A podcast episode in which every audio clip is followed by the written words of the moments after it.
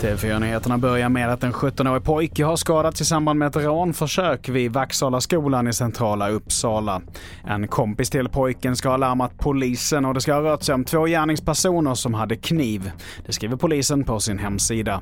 Än så länge så har ingen person gripits. Vi fortsätter med att miljökatastroferna avlöser varann över hela planeten och hotet mot vår existens accelererar.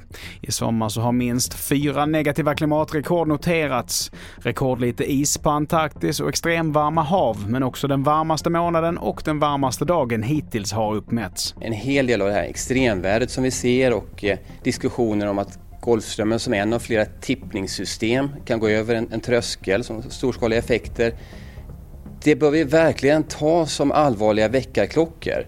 Att vi, vi måste verkligen agera här. Det här är vår generations stora ödesfråga globalt. Och i inslaget här så hörde vi Örjan Gustafsson som är miljöforskare vid Stockholms universitet.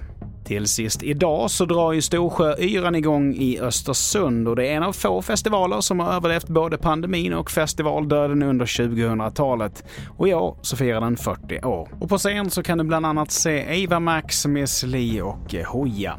Fler nyheter hittar du på tv4.se. Jag heter Mattias Nordgren.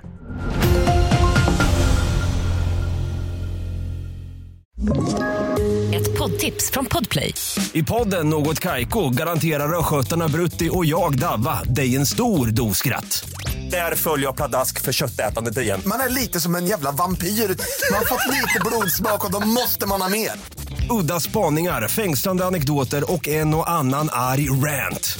Jag måste ha mitt kaffe på morgonen för annars är jag ingen trevlig människa. Då är du ingen trevlig människa, punkt. Något Kaiko, hör du på Podplay. Därför arkadeinerna.